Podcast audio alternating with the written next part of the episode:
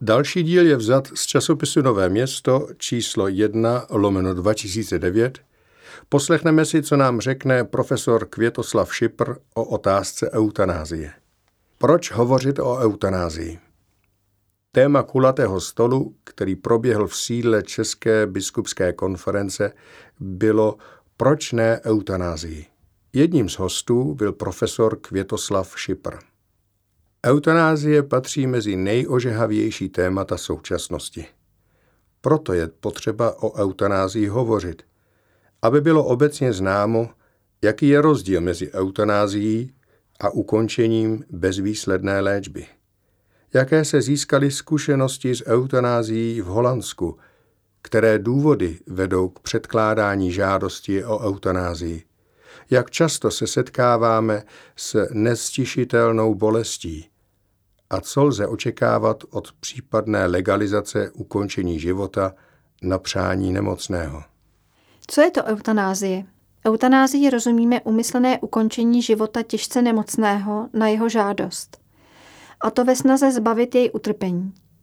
K zabití může dojít buď činem, anebo neposkytnutím život udržující léčby. Podle toho se dříve rozlišovala eutanázie aktivní, přímá a pasivní, nepřímá.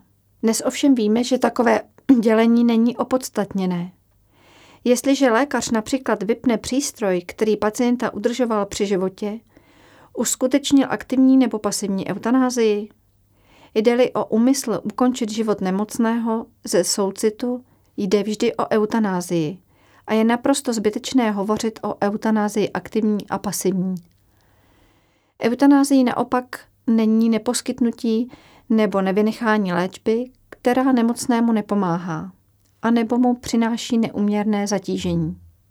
Také bez legalizace eutanázie je tedy nemožné a vhodné upustit od poskytování zbytečně zatěžující léčby.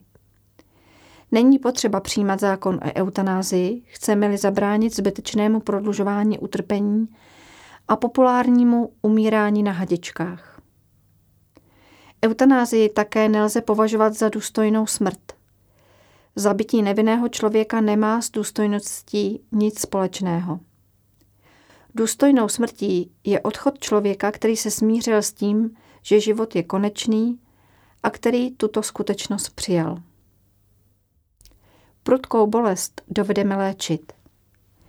Dosti rozšířená je představa, že eutanázie by měla být povolena jen ve výjimečných případech. Myslí se tím především pokročilé stádium nádorových onemocnění. Člověku trpícímu nesnesitelnou bolestí by prý mělo být umožněno jeho utrpení ukončit eutanázií. Jde ovšem o omyl. Nemocný trpí intenzivní bolestí se nerozhoduje svobodně. Navíc dnes dovedeme náležitou léčbou utlumit prakticky každou bolest. Pokud nemocný trpí prudkou bolestí, měli bychom se v první řadě ptát, zda je správně léčen. Někde se sice nevyhneme omezení pohyblivosti nebo zastření vědomí, ale vnímání bolesti bychom měli zvládnout.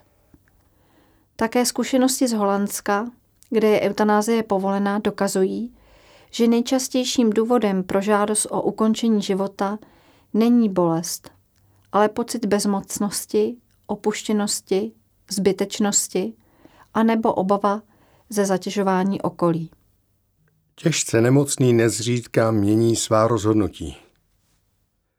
Mezi mýty patří představa, že pokud pacient jednou požádá o eutanázii, bude na své žádosti trvat a pokud mu neumožníme zabítí lékařem, ukončí život sebevraždou. Snad všichni, kteří jsme ošetřovali nemocné po pokusu o sebevraždu, například po úmyslném nadměrném užití léků, jsme se přesvědčili, že pacient s námi na své záchraně spolupracoval. K sebevraždě jej tedy vedlo jen přechodné rozhodnutí. Elizabeth Kübler-Rossová popsala obecnou reakci na stres a těžkou zátěž. Probíhá v pěti fázích. Odmítání, hněv, smlouvání, deprese a smíření. Poznání vlastní těžké choroby, zvláště je-li spojeno s očekáváním dalšího zhoršování zdravotních potíží, nepochybně takovou zátěží je. Reakce na těžkou životní situaci samozřejmě nemusí nutně probíhat všemi fázemi v popsaném pořádku.